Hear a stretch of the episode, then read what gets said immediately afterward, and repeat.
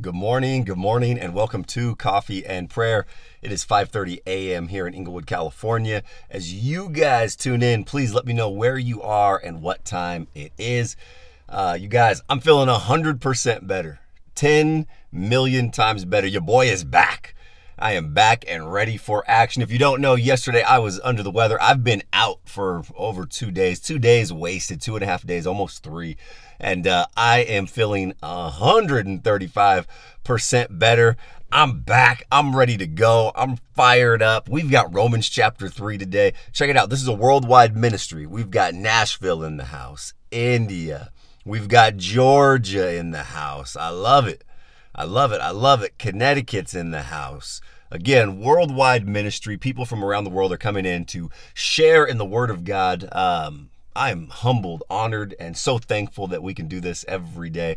It's like 124 days, almost 125 days, somewhere in there, in a row, sick, healthy, on the East Coast, a mountain range time, like wherever we're at, we've shown up and showed out. Glory to God. So I'm excited. Thank you guys all for the prayers. I absolutely appreciate it.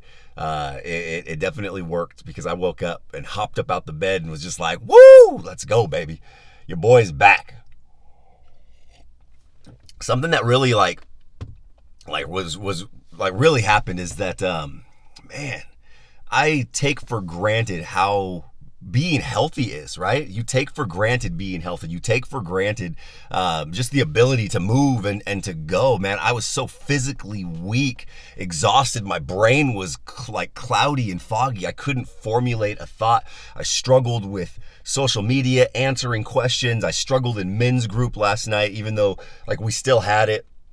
It was a challenge. It was absolutely a challenge. And so I'm so thankful and grateful. And I think God is able to show me through that experience not to take your health for granted. You know what I mean? So check it out. Today, we are reading Romans chapter 3 as well as Psalm 113. If we can put that in the chat, that would be awesome. My little dashboard down here looks different. It's weird. Every time I come on here, it seems like there's something different with Instagram. Somebody says that Sunny Lady says that it's pausing. Weird. That is weird. Let me see if this helps at all. Boom. Somebody, anybody. Kyra's on the mend. I don't know. She's still asleep. You guys know how that works. I'll know when she wakes up finally. Can somebody put Romans chapter 3? There we go. Boom. That works. I appreciate it. Awesome. Let's jump into it, you guys. Holy Spirit showed up and showed out. But in Romans chapter 3, Paul is doing kind of like a little Q&A. It's cool how he does this. He does a Q&A. He's got like a shadow person there. He's not even speaking to anybody. He's just talking to himself. He's asking a question, then he's answering it. So he says, do Jews have anything that other people don't have? Is there anything special about being circumcised, right? Is there anything special about being a Jew? He says, yes, of course there is, right? There is in every way. And the most important thing is this, is that God trusted the Jews with his teachings, right? They had his word. They were entrusted with the law. They were his chosen people. So was there anything different about the Jews? 100%, right? They were his chosen people. God gave them favor and he delivered them and he was patient with them. Of course, there is something different and something special about them, right? And then it says, but if some of the Jews weren't faithful to him, will that stop God from doing what he promised? And he says, no, God will continue to be true even when every person is false. God will not lie. God will not go back on his promises. God will not turn his back on you. What he says is true. Just because all people are wrong or turn their back, right? It says, even when every person is false, God will continue to be true. And he says, so can we say that God is wrong to punish us? No. If God could not punish us, he could not judge the world. God is righteous. God is just. God is fair. Everything that he does is right. Does that make sense? God is so good. And so then it says a person might say, when I lie, it really gives him glory because it shows, because my lie shows God's truth. So why am I judged a sinner? It would be the same to say we should do evil that good will come. right? Like, the more that I sin, it shows God better. So why am I judged? It's just this egotistical, this haughty idea. So we asked the question, so are Jews better than others, right? We said, are Jews special? Are they different? Absolutely. Now, are they better than others? No. We've already said that the Jews and those who are not Jews, they're all guilty of sin. And then Paul goes in and he uses different scripture from the Old Testament. And what he does is he's basically showing that we're all guilty of sin because from birth we use our bodies to sin. It says there is no one who always does what is right. Always, right? Not even one. There is no one who understands. There is no one who looks to God for help. All have turned away together. Everyone has become useless. There is no one who does anything good. There is not even one. He's talking about people who are born in sin. The way that we are born into this world, there is not one of us who does right. There's not one of us who understands. There's not one of us who looks to God for help. We have all turned away. We are all born in sin. And he starts to say, our throats are like open graves and our tongues we use for lies, right? We use our body. Our words are like snake poison. We talk ill about people. We gossip. We slander each other. We call each other names. We're guilty from birth. Their mouths are full of cursing and hate. They are always ready to kill people. We're filled with anger and malice and jealousy and resentment and envy. There's so many things. Everywhere we go, we cause ruin and misery. We don't know how to live in peace. We have no fear of God. This is the state at which we are born in. So when people say, oh, well, yo, they're a good person, right? Oh, well, they're a good person. They don't believe in Jesus, but they're good people, right? Good people will go to hell unless you put your faith in Jesus Christ, because no one is good. We have all transgressed against the law. We understand that the law is what brings knowledge of sin, right?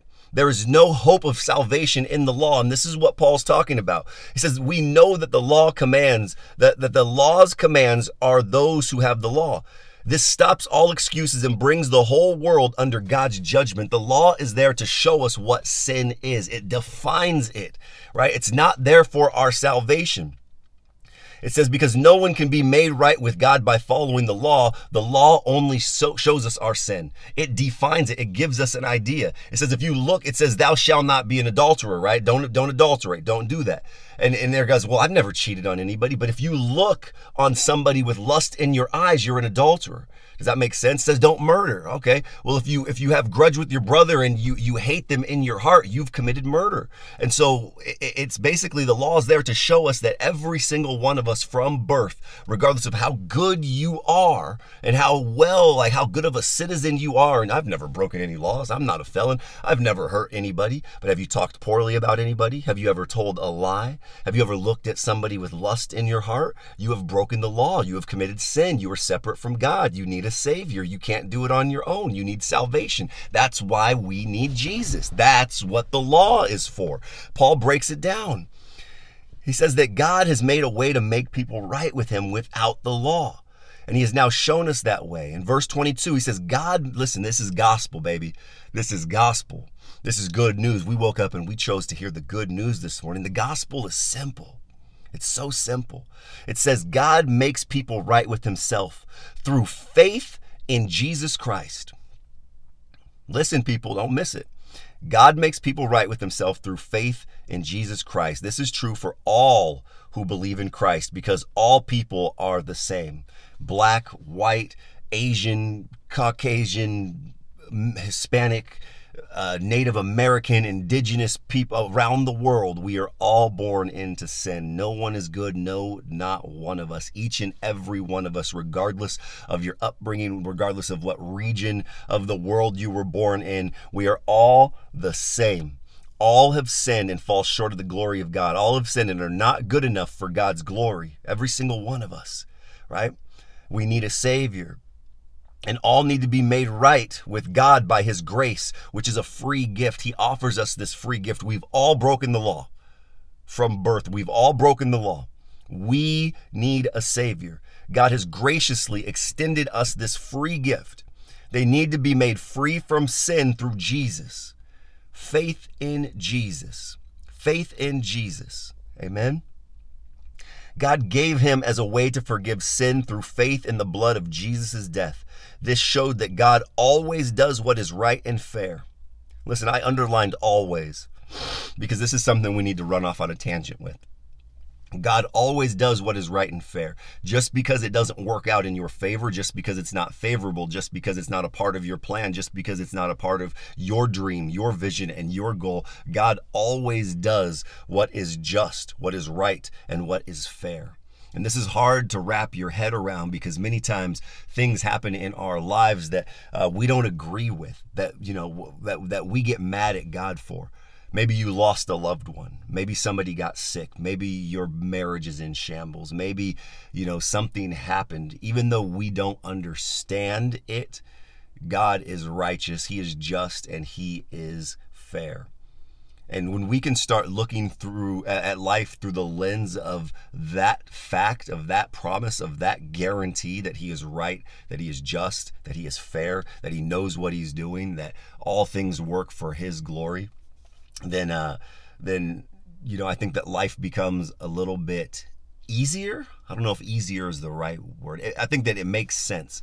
For me, I understand that there's purpose in the pain and the things that I've gone through, right? Let me give you an example. And I use this a lot because I think a lot of people find themselves in these situations.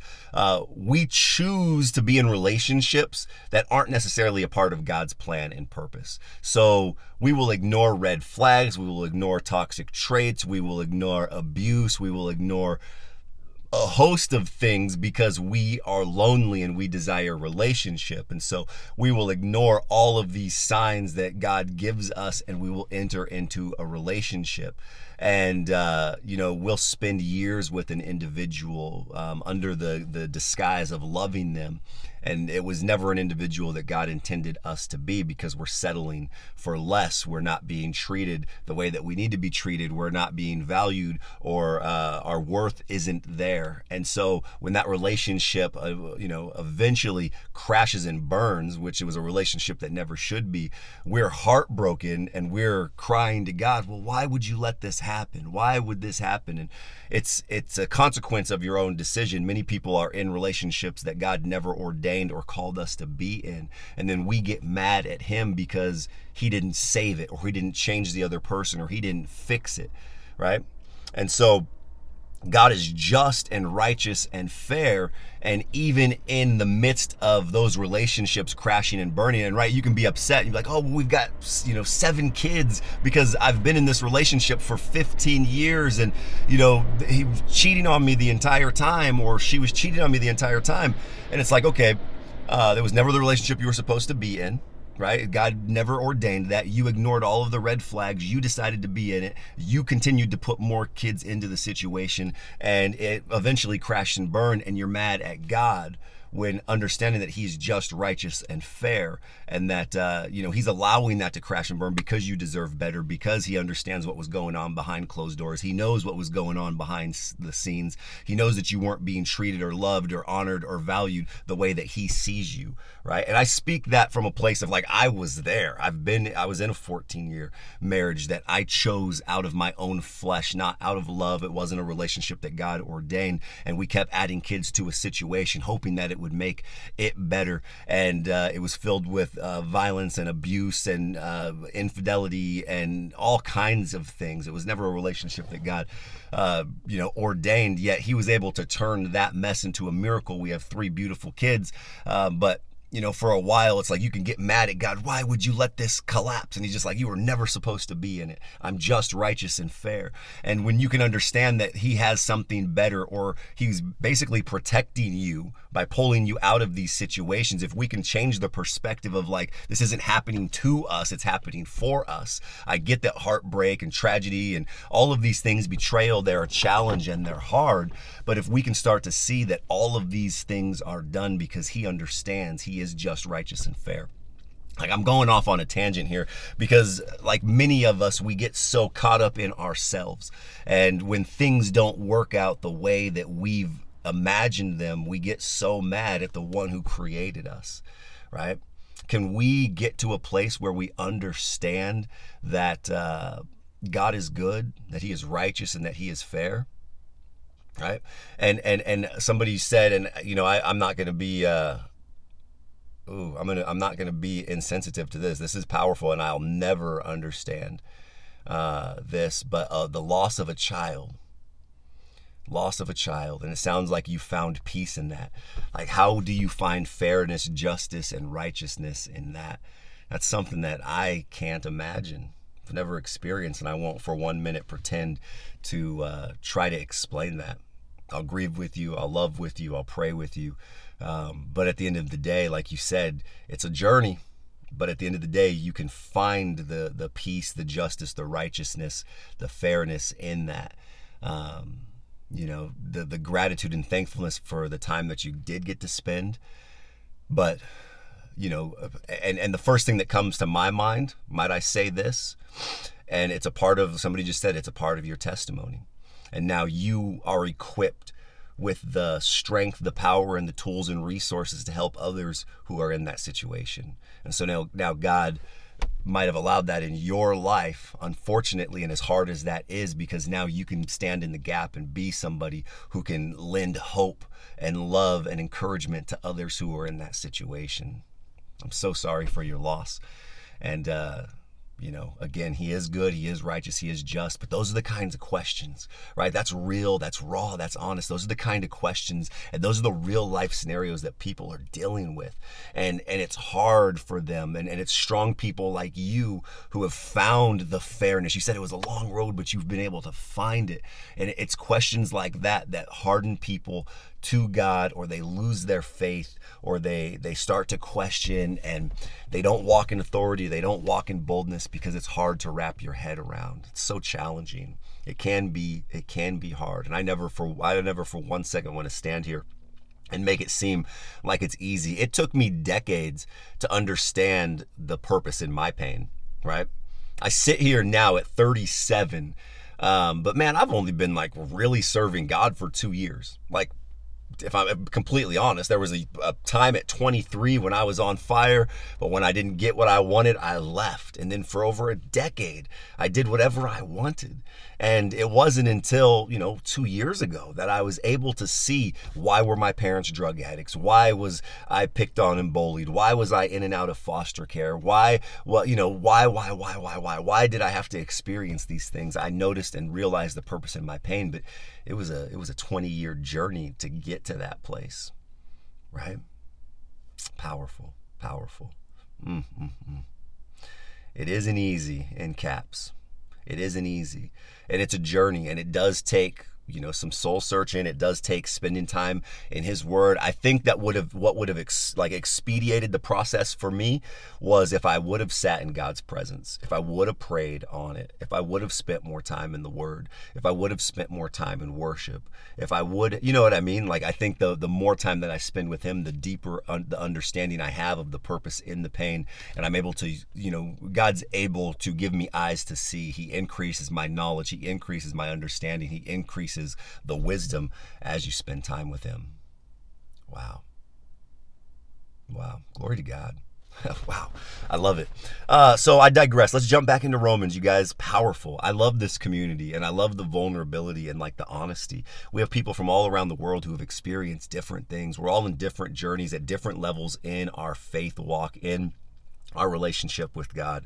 And I just love how we can come together to encourage each other. And man, there's things that I've experienced that you'll never experience, and vice versa. There's things that some of you have gone through that I'll never, ever experience. And that's what makes us powerful as a community and together collectively, as we're all on the same page and we're all on the same team. And the goal here is to make Jesus famous, to make Him more known, to be a light in other people's lives. We can glean information. But my heart hurt when I read that right now. I was just like, oof. I don't ever want to come off as like I understand and know everything. There's some stuff I'll never experience or understand. So I love you guys so much. Such a great space to be in the morning. I love starting my day, and I feel good today. Amen. So it's, you know, Paul's sitting here preaching the gospel. He says, God always does what is right and fair. And it says, as in the past when He was patient and didn't punish people for their sins. And he said, and God gave Jesus to show today that He does what is right. Right? Jesus is the ultimate sign, is the ultimate miracle, and the ultimate show of love. It says there's no greater love than a man who will lay his life down for his brother. Self-sacrifice, servitude. Right? God put on flesh, came down to this earth. He experienced every temptation that you and I have experienced, yet remained sinless. He understood emotions and attachments and relationships. He had friends. He wept when Lazarus died. Right? Like God, he put on compassion. He put on humility. He put on this weak body of bones and flesh and experienced life. And so he's compassionate, he's empathetic, man. He's so loving and caring. He, everything, it matters. He knows the hairs on your head. He knows the tears that you cry. He knows your innermost desires and the deep, dark secrets of your heart. He knows it all. Nothing is hidden from him. And he, despite knowing our sins, our failures, our mistakes, the times that we would turn our backs on him, the times that we would wag our fist at him, the times that we would wrestle with him and question him and get mad at him and, scream in our pillow. He knows all of those times. And even knowing those, he still thought that it was worth the sacrifice to go to the cross and to allow God to pour out his anger and wrath on him in our place. Like, wow, thank you, Jesus. God did this so he could judge rightly and so he could make right any person who has faith in Jesus. Woo! And then it says, a person is made right with God through faith, not through obeying the law.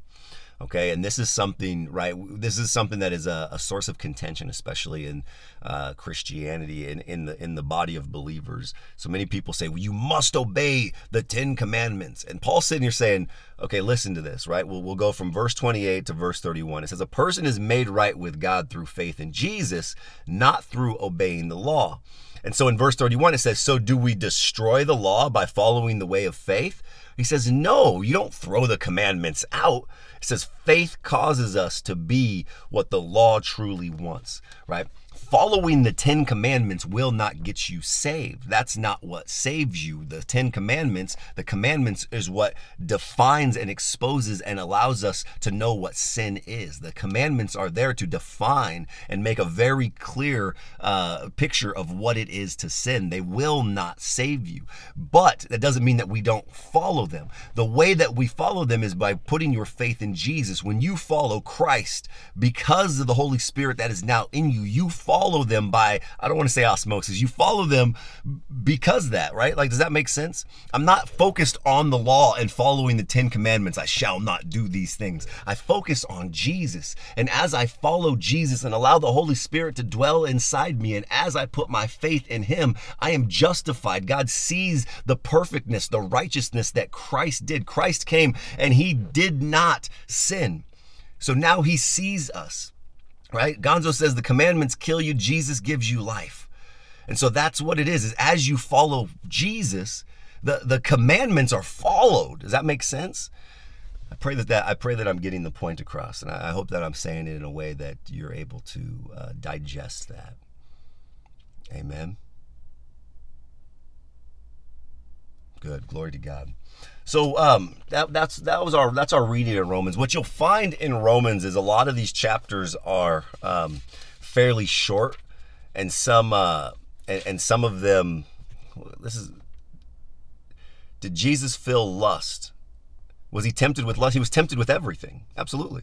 The devil, after 40 days of temptation, he was tempted with every single thing. The devil threw everything at him. Absolutely. And he remained blameless. That's why he is the perfect sacrifice. There was no sin. Jesus experienced every temptation. Understand, temptation is not a sin.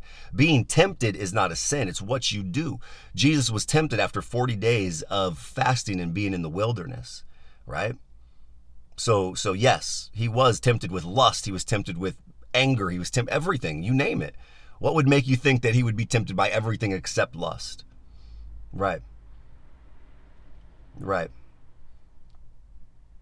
What? Wow.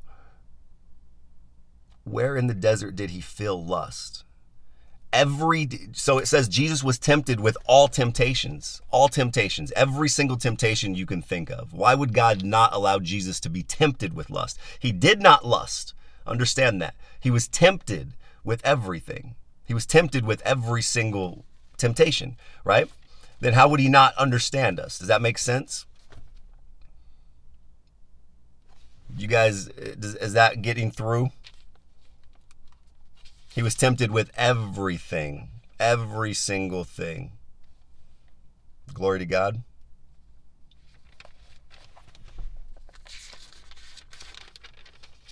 So yes, there we go. The devil dangled everything in front of him. He attacked his identity. He attacked him with everything.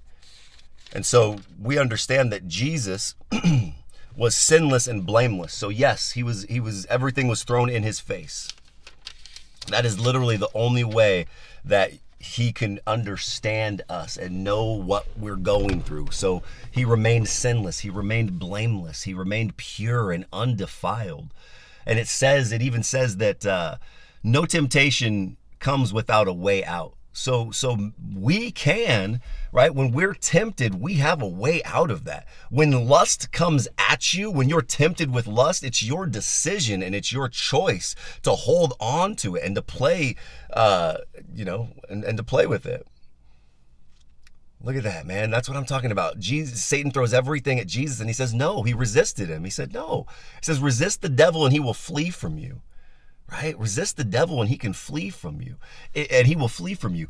If you are succumbing to lust and any temptation, that is because you are choosing it. Nobody's forcing you into sin. Does that, can we just be honest? Can we just talk about that for a second? If you're falling victim to lust, to lying, to pornography, to masturbation, to drugs, to addiction, to anything, any of those things, that's your choice. You're deciding that. Nobody is forcing you. Nobody's twisting your arm. And there's a lot of us. I don't give in to lust. So when people say, well, it's hard. The hard part is not knowing this and knowing who you are. When you start to understand who you are and the power and authority that you have over the enemy, it says if you resist the devil, he will flee from you. So when lust comes in and temptation comes in, it's your choosing to not resist it. You can't blame anybody. And if you're telling me that it's hard, then you're not understanding who you are. You have authority. You have power. It says that in the Bible, the power in me is greater than the power in this world. So when lust comes up and the desire to look at pornography and to masturbate and to drink and to get high and to do all of these things that are filled with sin, that's your choice. You're not resisting. You're not standing in the power and the authority that you have, and you're giving in because you don't have an understanding of who you are. When you start to know your identity as a child of God, that you've been chosen, that you've been set aside, that you are a royal priesthood, that the power in you far surpasses the power in this world, the enemy flees because you start to resist. You start to stand on truth.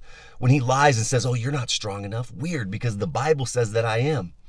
Oh, you're going to give in again, aren't you? No. Because I have the power and the strength of Christ. I can do all things through Christ who strengthens me. So all things, meaning I can overcome temptation. I can break the chains of addiction. I don't have to do these things because the power that's in me, because of what the Word of God says. Amen. Look at here in Hebrews 4:15. We do not have a high priest who cannot sympathize with our weakness, but was in all points tempted as we are, yet without sin. All points, not some, was in all points tempted. He was tempted in every way, shape, form, and thing that you can imagine. That is scripture. Don't agree with me, agree with the Bible. He was tempted in every single way that you can possibly imagine, yet he was blameless and sinless. He did not give in. And the same power that Jesus had, the resurrection power, the power of the Holy Spirit, resides in you. And now we have that same power. Does that make sense? Glory to God. We got to start standing on this and not allowing the wisdom of the world to tell us who we are. My identity's in Christ, man. I know who I am, and you should too. Amen. So in Psalm chapter 113, there's not a lot that I got out of this. But from there's only 9 verses. Verse 3 I highlighted, verse 6 as well. It says, "From the rising of the sun unto the going down of the same, the Lord's name is to be praised." Man, from morning to night, we should be praising God's name. When I wake up, I'm thankful. Lord, thank you for giving me a pulse, breathing breath into my lungs. You've given me another day, and this day is dedicated to you. This day isn't about me. I wake up, and are there things and issues and obstacles that this day has? Absolutely. Are there struggles and things that I'm going through? Of course there are. But that doesn't change the fact that God deserves praise. So from the opening of my eyes until the closing, I will praise God.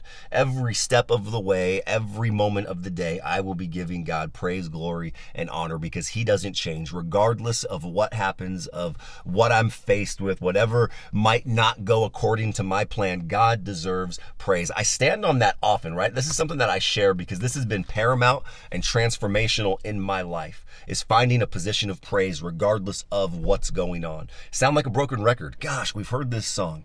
Why is it that really you can sum up a lot of the things that I'm sharing with you guys into just a handful of things? One is reading your Bible, right? It's a broken record. Guys, read your Bible. Guys, read your Bible. Why?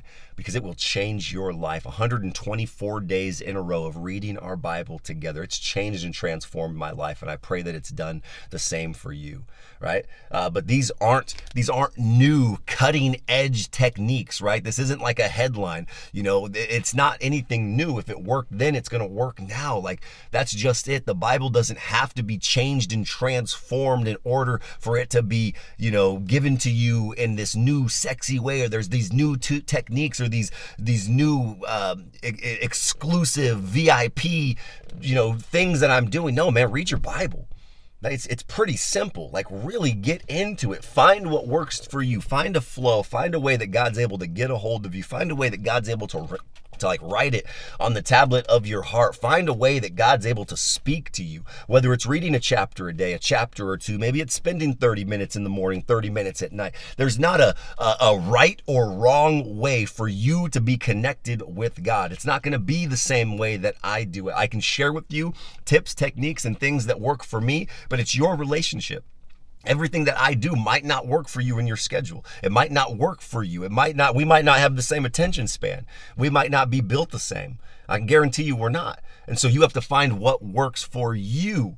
And so reading your Bible, broken record, over and over and over again. Prayer, I'm going to keep talking about it. I'm going to pray without ceasing. From the time I wake up, it's that prayer and praise. God, thank you for giving me breath. As I'm going through the day, Lord, help me to stay focused. Gosh, as things pop up and things want to try to pull my attention, I'm in prayer. I'm praying to God. I'm talking to him. I don't disconnect. I don't show up for coffee and prayer and connect in. Okay, God, we're here. Awesome. That was a great hour. And then disconnect and go about my day. I plug in and I never unplug. When I go to sleep, I mean, maybe I unplug, but when I wake back up, I'm plugging back in, and it's me and the Lord, and he's walking with me all day, and everywhere that I go, he is with me.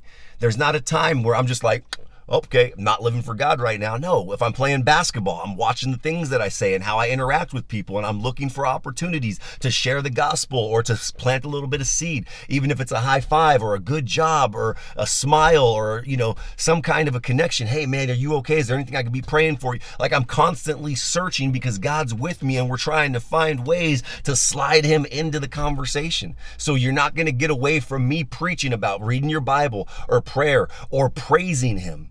Regardless, right? Regardless of what's going on, he deserves praise because he's the same yesterday, today, and forever. It says that he is just and righteous and fair and loving and empathetic. He's so good.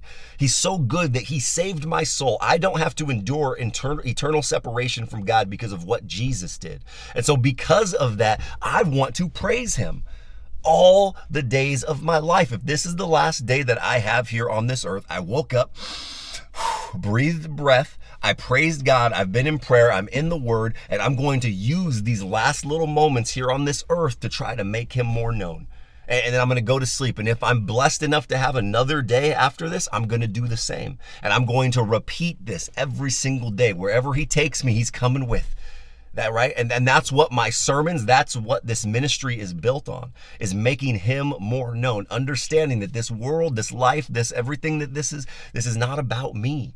This is not about Andrew. This is not about fame. This is not about clout. This is not about influence. I'm a guy in a Jeep who loves Jesus, and I'm going to show up every day, and I'm going to try to preach to you, and I'm going to try to encourage you, and I'm going to try to help you guys be in a place where you're being effective, an effective witness for Christ.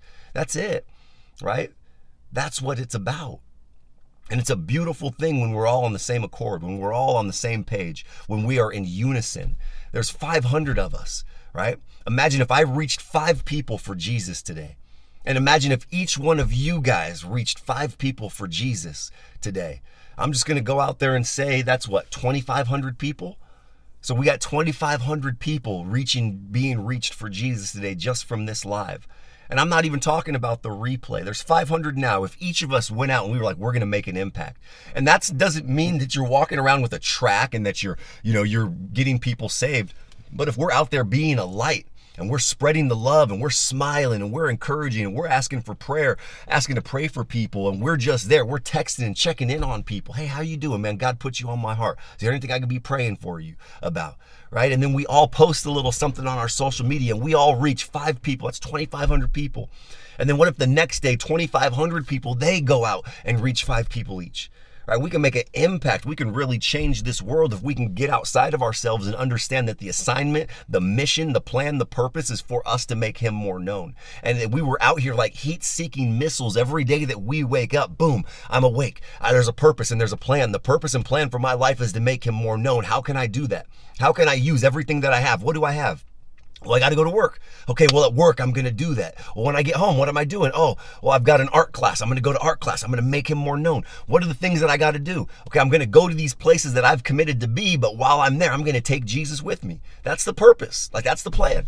It's not some convoluted thing that you have to decode hieroglyphics about to find out what the purpose and plan for your life is. It's pretty simple. It's really not as complicated as we seem to make it.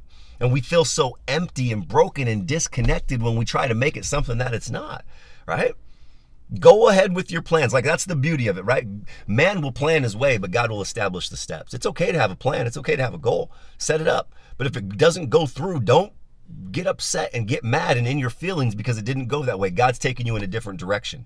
I had a plan to train for a half marathon this week. Guess what? I've been bedridden. I haven't got to run at all. Today I'm supposed to run 6 miles. You think it's going to happen? Nope. It's part of my plan. It's a part of my dream. It's a part of my vision. It's on my schedule. Guess what? Guess who doesn't get to do it?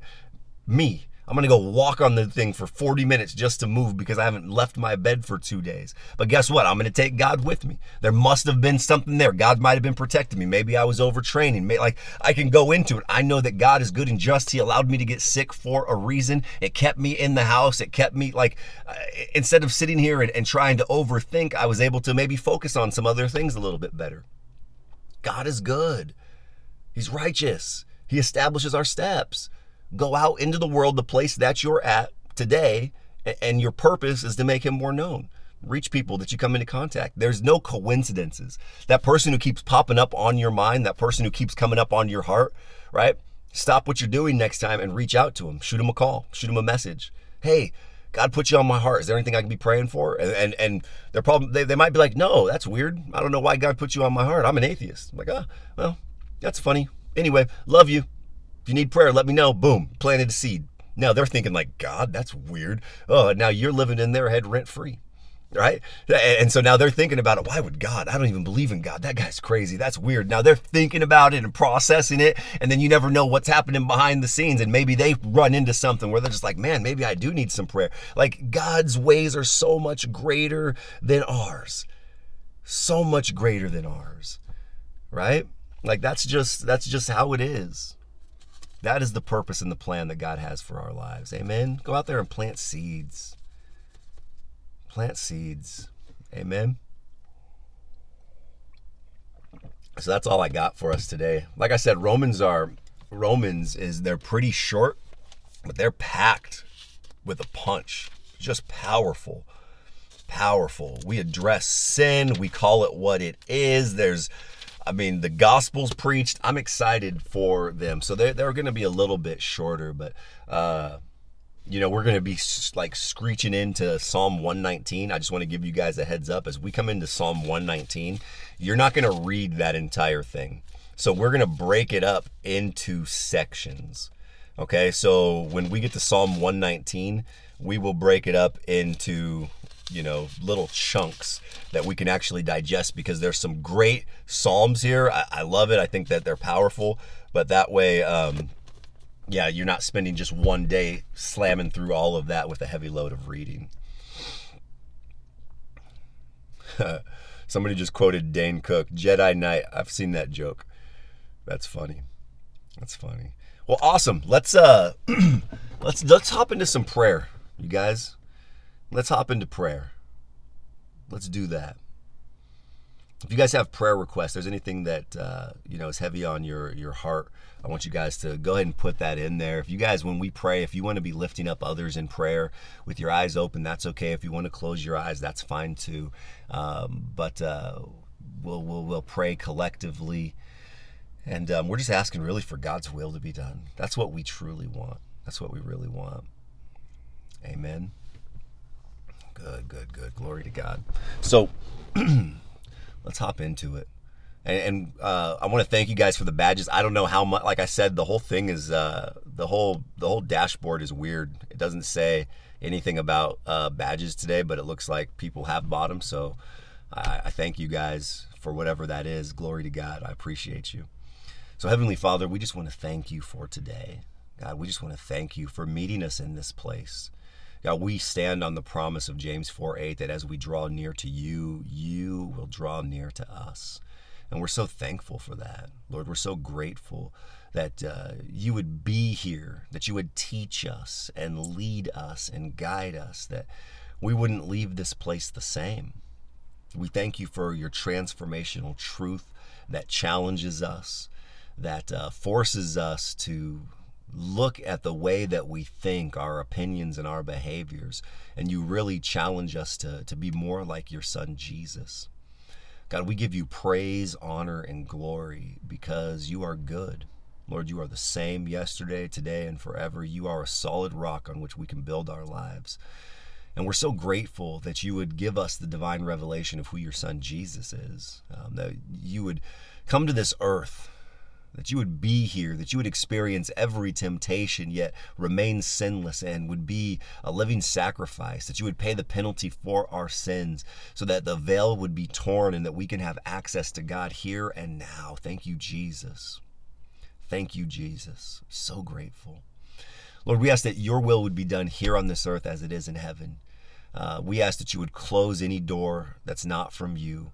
We ask that you would close any opportunity that's not from you. God, we want you. We want your plan, your purpose, your will, and nothing else. If it's not from you, then we don't want it. If it's not a part of your plan, we don't want it. We ask that you would close doors. And we also ask that you would open opportunities that no man can shut, that you would illuminate the path that you would have us go down, that your word would be a guide, that your word would be like an air traffic controller pointing us in the direction that you would have us go. Help us to honor you in all of our choices and all of our decisions that we make. God, we just pray in the mighty name of Jesus that you would breathe life into my brother and sister's prayer requests, whatever it is that they're going through, whatever it is that they're asking or believing, God, that your will would be done. That's what we want. And we pray that you would give us eyes to see and ears to hear, to discern, and to understand that your no is an answer. That, Lord, sometimes you answer our request with no. And that is an answer. That's not you being silent, but that's an answer. And help us to receive that with grace. Help us to receive that with understanding, that a no to our prayer has your protection and love written all over it. We're so grateful for your discernment. God, it says in your word that you will give us exceedingly and abundantly, more than enough wisdom, knowledge, and understanding. And so we stand on that. God, help us to know you better, more intimately. Challenge us with your word. Challenge us with your truth. Help us to be more like your son, Jesus. And as we leave this place, God, we just ask that you would hedge protection around us, that you would be with us, that you would help us to learn, grow, and mature from our failures and our mistakes. And we pray all of this in the mighty name of our Lord and Savior, Jesus Christ. Amen and amen. Your will be done, Lord. Your will be done. That's what we want. That's what we want. If it's not from him, we don't want it, right? If it's not from him, do we really want it? The one who created us, the one who knows best, the one who who has you know, formed us and molded us in our mother's womb, the one who has planned our days, if it's not from him, do we really want it? I feel like if it's not from him, it's a waste of time. It's a waste of energy. It's a waste of effort. It's a waste of a gift. I don't want it if it's not from him. Amen. Amen. I love you guys and I honor you. I so appreciate you guys joining me this morning. I look forward to seeing you all back here tomorrow. Romans chapter 4 and Psalm chapter 114 is what we'll be reading tomorrow. But I feel great. Thank you guys for your prayers. I appreciate it. I'm back, ready for action. And yeah, man, hopped up on the Holy Ghost. So I'll see you guys all tomorrow. Have a great day and stay blessed.